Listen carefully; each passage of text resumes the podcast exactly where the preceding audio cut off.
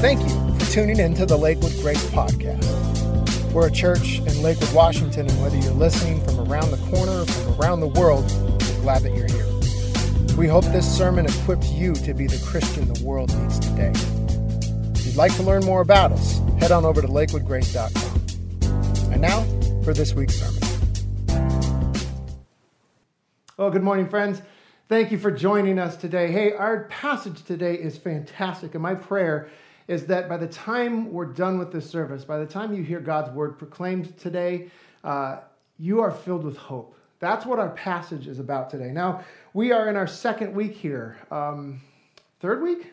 Second week, or third week of First Peter. Uh, it's one of those. And uh, our, our, our text today begins First Peter 13. Uh, 1 Peter 1, chapters 13 through 21. So I'm going to read that to us now. So hear now the word of the Lord to you and to me. Therefore, with minds that are alert and fully sober, set your hope on the grace to be brought to you when Jesus Christ is revealed at his coming. As obedient children, do not conform to the evil desires you had when you lived in ignorance. But just as he who called you is holy, so be holy in all you do. For it is written, Be holy, because I am holy. Since you call on a Father who judges each person's work impartially, live out your time as foreigners here in reverent fear. For you know that it was not with perishable things such as silver or gold that you were redeemed from the empty way of life handed down to you from our ancestors, but with the precious blood of Christ, a lamb without blemish or defect. He was chosen before the creation of the world, but was revealed in these last times for your sake. Through him, you believe in God who raised him from the dead and glorified him, and so your faith and hope are in God. This is the word of the Lord. You will notice there in uh, verse 13, we begin our text today with therefore. And anytime you read or you hear therefore, you have to ask the question, what is the therefore, therefore? So uh, before this, uh, you can read uh, what P- Peter has written to the church, but he writes, therefore, and he lists things that God has done. And now we get to the therefore, because God has shown us his great mercy. Verse 1 3 In his great mercy, he has shown sinners like you and me mercy. So, what, if he, what have we received because of God's mercy? He has given us new birth into a living hope the living hope. The source of our hope is alive today in Jesus Christ through the resurrection of Jesus Christ from the dead. Because of those things, therefore.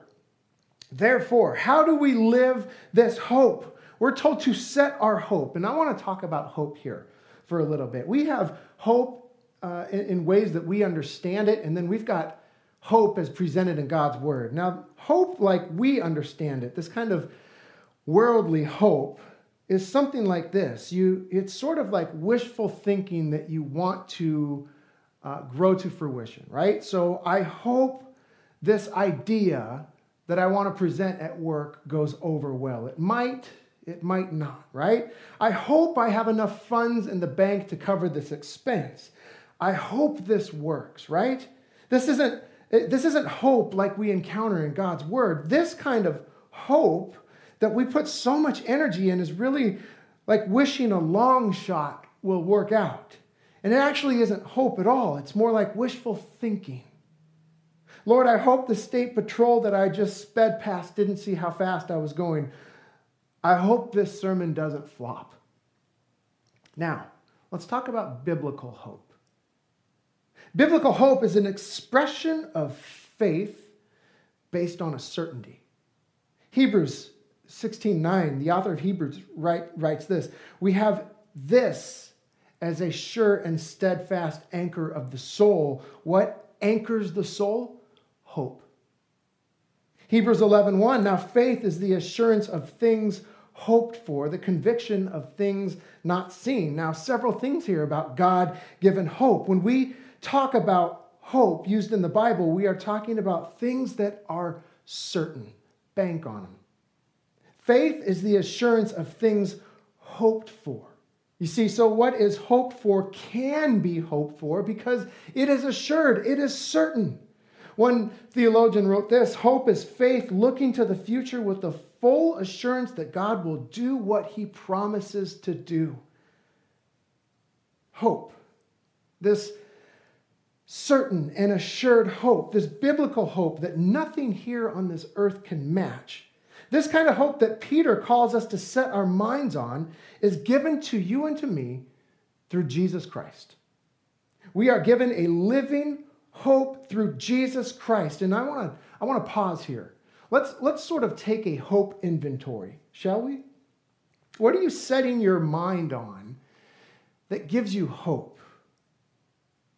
Are you hoping for a better job? For better health? Are you hoping to be renewed through maybe a vacation coming up, if you can do that right now? Through somebody else, a friend, a family member. These are all well and good things, right? I'm not discounting these things, but listen, if we place our hope in anything less than Jesus Christ, we will never, ever be satisfied.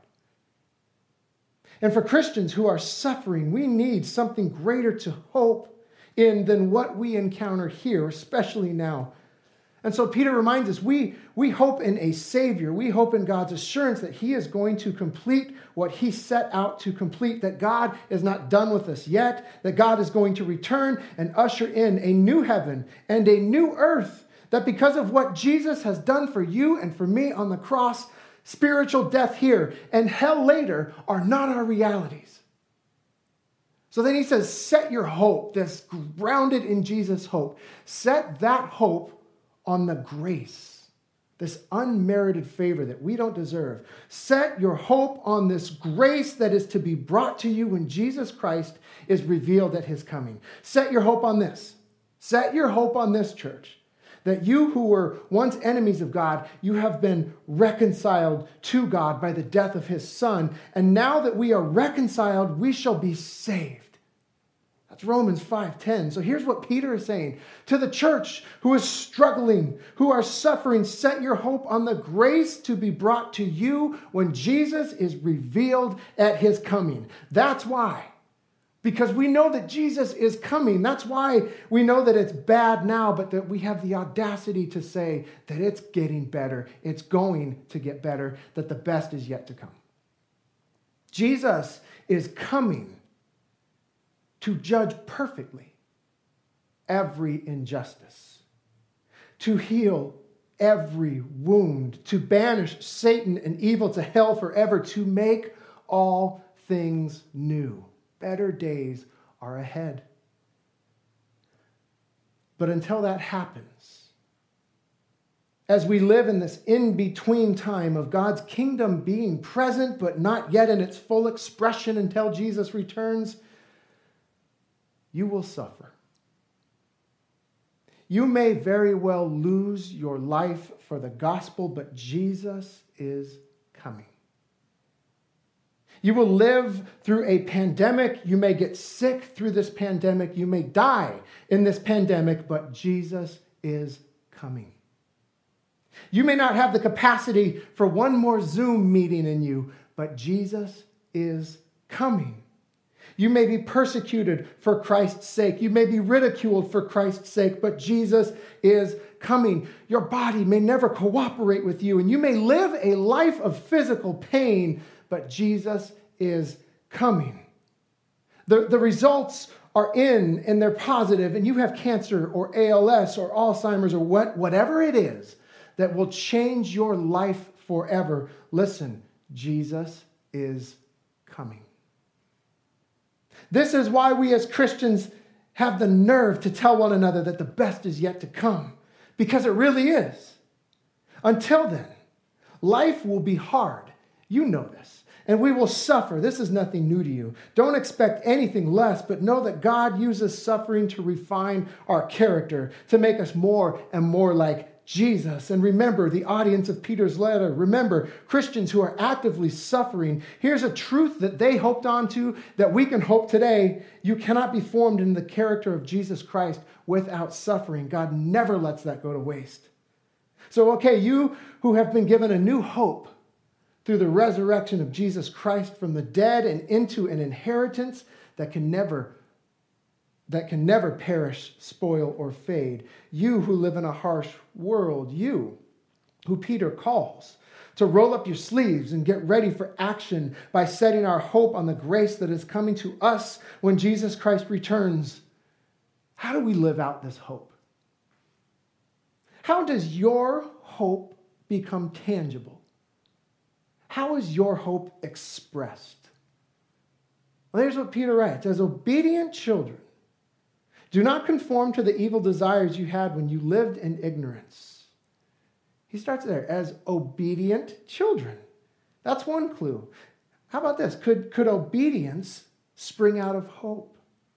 Can hope spring out of obedience? Peter seems to t- suggest that, friends. As obedient children, do not conform to the evil desires you had when you lived in ignorance. You see, there was a time before Jesus came into your life when you had no hope or you had your hope placed in the wrong things. A time before Jesus when you lived in ignorance. A time before you knew what grace was, what hope was a time before Jesus gave you a new heart and transformed your mind. Don't conform to the world around you, writes Peter, and go back to living like you did before when you had no hope. You see, you went from a life of sin and death, which Peter called your formal life of ignorance, and now you're into a living hope through the resurrection of Jesus Christ.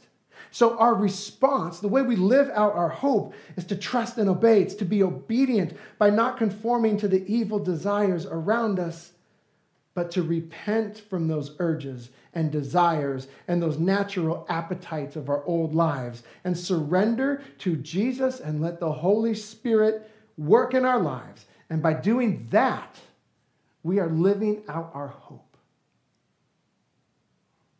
Here's the thing Peter calls us to be holy. So I want to take a little exercise here. You can do this at, in the comfort of your own home. Nobody's going to laugh at you as you try to do this, but I want you to try this. Um, I want you to try right now, wherever you are, however you're listening or watching, I want you to try really hard to be as holy as you can. Okay? Let's take a second or two to do that. Ready? Let's just take three seconds to try to be holier. Here we go. Are you holier? No? Maybe? Let's try harder. Why don't we take a few more seconds and let's try harder this time to be holy. And while you're doing this, don't think any bad thoughts. Ready, go.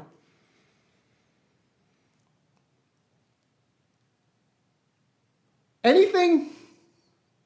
Did anybody watching pop a halo?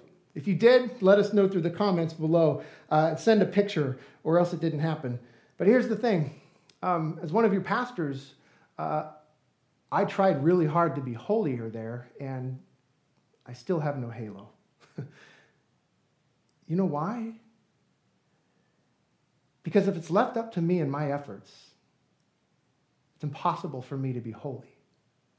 If it's left up to you and your efforts, and you try to be better on your own, you can't do it. Every time I try on my own to be more holy, a funny thing happens.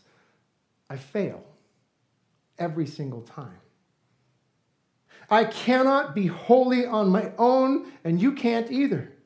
You see, we need the indwelling of the Holy Spirit to transform us into new creations. And that is precisely what happens to us when we submit to Jesus as Lord. We become holy in God's eyes. You need Jesus to be holy.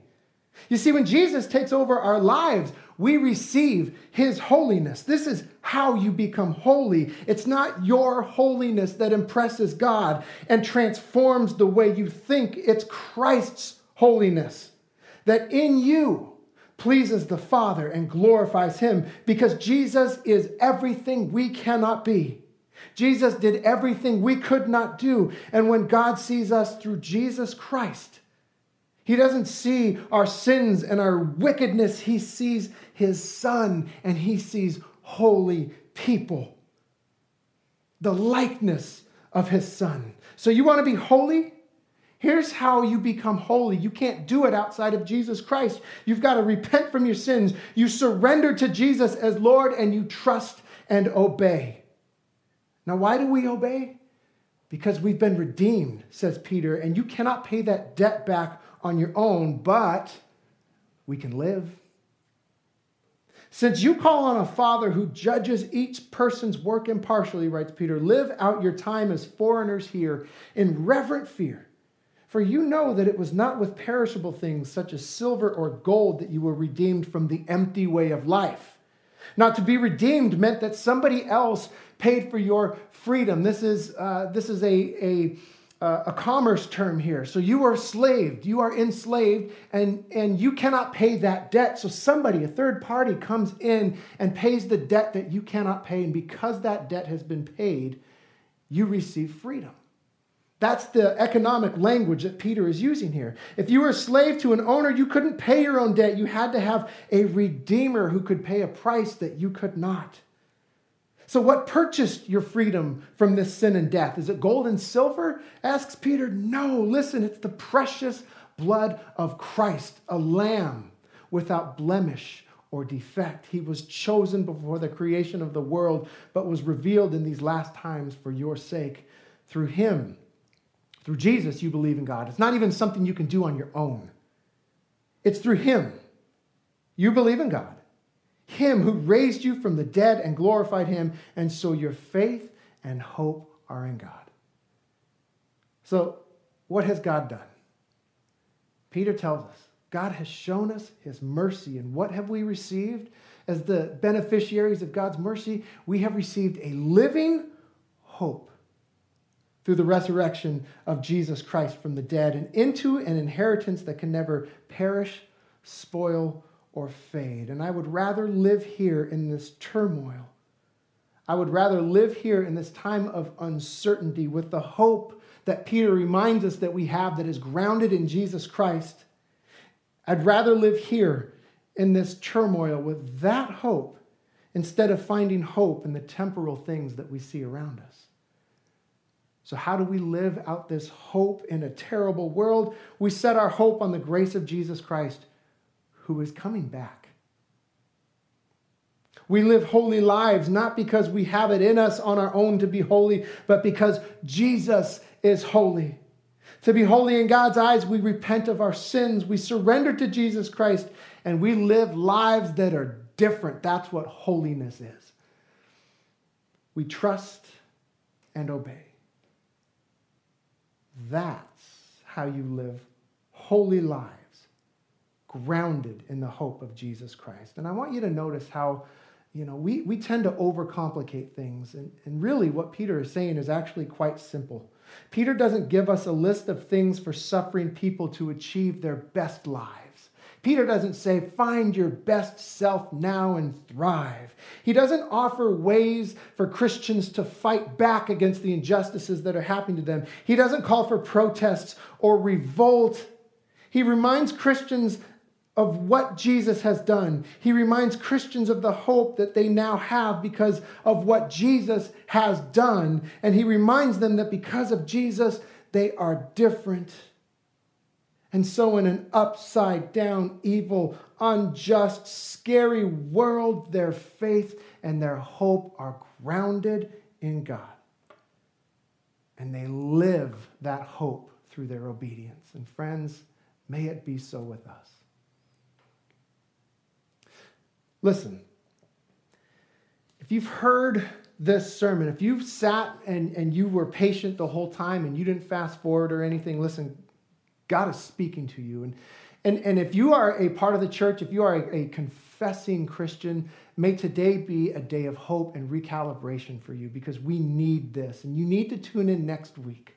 We all have to be reminded of who God is and what He is doing and to whom we belong. But if you have not yet surrendered to Jesus Christ, what are you waiting for? You cannot find any kind of hope that is even close to this anywhere outside of Jesus Christ. And so, my prayer for you, my hope for you is that today, as you listen to this, you bend a knee, you repent of your sins, and you say, Jesus, come into my life and make me new. And I promise you, not because I promise you, but based on what is in God's word, better days are ahead. And no matter what you encounter, the best is yet to come. Let's join now in a word of prayer. Lord, we thank you for your hope. We know, God, you are merciful even when we try to put our hope in things that fade. But because of you, we are given an inheritance that will never perish, spoil, or fade. We are given a living hope, and we know, God, that we can set our hope on you. You are coming back. And so, Lord, between when you appeared and when you are coming back, here we are in this world, and it is messy and it is dirty and it is all kinds of messed up, Lord. Help us be obedient. Lord, we surrender to you. Make us holy. May we glorify you in all that we do, even now. We love you. We pray these things in Jesus' name, the source of our hope. And all of God's people said, Amen. Thank you again for listening to the Lakewood Grace Podcast. Please be sure to subscribe and then head on over to lakewoodgrace.com slash connect where you'll find a link to contact us or you can fill out a communication card. Have a wonderful week. God bless.